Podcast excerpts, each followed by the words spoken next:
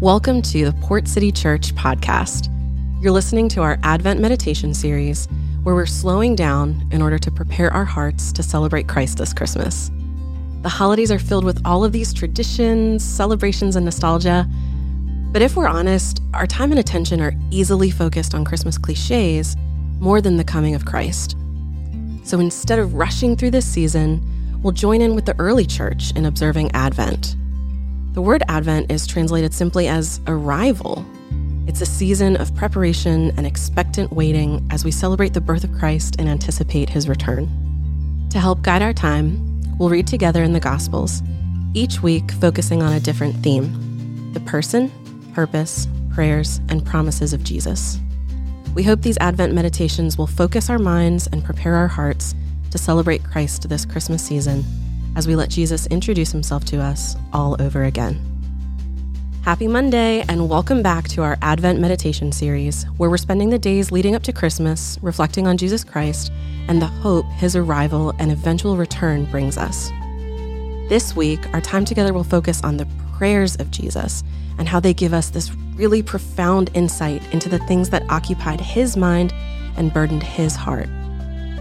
These prayers help reveal what matters most to Him because prayers put to words the emotions, the thoughts, and the concerns rumbling deep in our souls. So, with this in mind, before we begin, I want to provide space for you to pray over the things you feel burdened about and to ask God for wisdom, humility, and guidance.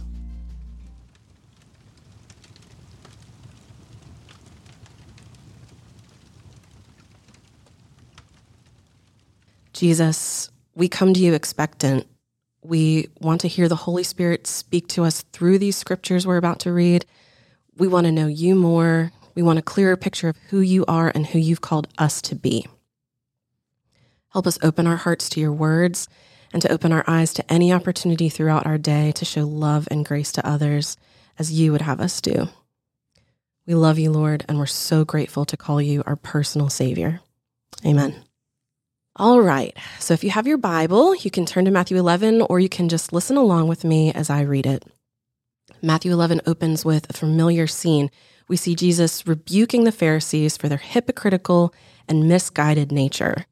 Jesus often reserved his sharpest criticisms for these religious teachers who were blinded by legalism and control. They knew the law inside and out, but repeatedly missed the point and distorted the truth. Their pride kept them from experiencing godly wisdom and from truly embracing Jesus' teaching. So at this moment, Jesus looks over at his ragtag group of disciples and this big following crowd, and touched by their humility, faith, and devotion, Jesus utters a prayer of thanksgiving to God in Matthew 11, 25 through 26, that says, At that time, Jesus said, I praise you, Father Lord of heaven and earth, because you have hidden these things from the wise and learned and revealed them to little children. Yes, Father, for this is what you were pleased to do. Rather than calling the wise, Jesus sought the unwise. Instead of the strong, he intentionally chose the weak. The disciples all having ordinary jobs was a telling sign. It meant they couldn't cut it in religious circles. All the other rabbis overlooked them and they weren't religious scholars, scribes, or Pharisees. But these individuals that Jesus chose as his disciples helped spur on a movement that has impacted this world like nothing else. And let's take it a step further. Not only did Jesus call ordinary people to be part of his inner circle, but he also had compassion for the broken, the outcast, the overlooked, the marginalized. They were the people he called his friends. And that same calling applies to you. God welcomes you to be part of his church. And not only does God invite you, but also he sees you as a critical piece of the puzzle to make his name known. 1 Corinthians 1:27 says, God chooses the weak things of the world to shame the strong. Jesus wants us to trust him because he understands that trust paves the way to obedience and worship. When we obey his truth and believe his heart, our willingness becomes a response to worth, the worth God sees in us. God doesn't want compliant robots, but rather trustful children. So we work to understand not just the rules, but the relationship and the one who's asking us to trust him. We do this by recognizing that God's truth is relational. If we remove truth from trust, we reduce it. It just becomes something less, and we become something less. Often, our justifications for sitting on the sidelines are because I don't know enough, or I'm not talented enough, or I don't have it all together. And my response to those excuses would be Welcome to the club. None of us have it all together. Each one of us stumbles and fails. God didn't choose you because you're perfect, but because you're his son or daughter. And living in that security makes us more willing to trust bravely, serve humbly, and be used faithfully. So today, let's all embrace being an ordinary individual, but one who carries the message of the extraordinary love of Christ.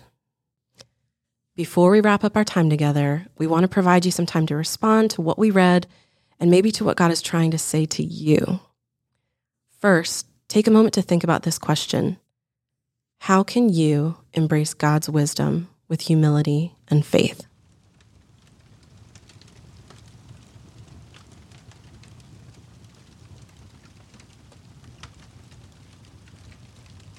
Another question to consider is this What would it look like for Christ's strength to be seen in your weakness?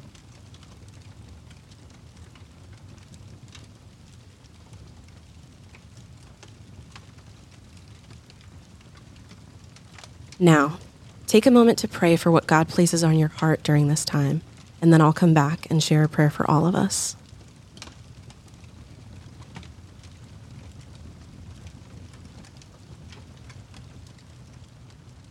God, help me to turn my eyes toward you, to truly listen to you and to learn from you. I don't just want knowledge of you, I want to know your heart. I want a relationship so deep and so connected to you that it causes a change in my character. Help me to learn more about you so I can move forward with trust and obedience. In your name, Jesus. Amen. Thank you for joining us. Today, as you go about your day, remember that Christ can use your ordinary faith, trust, and humility to do amazing things for his good. Tomorrow, we'll look at Jesus' longest prayer and how we play a part in answering it. And until then, blessings.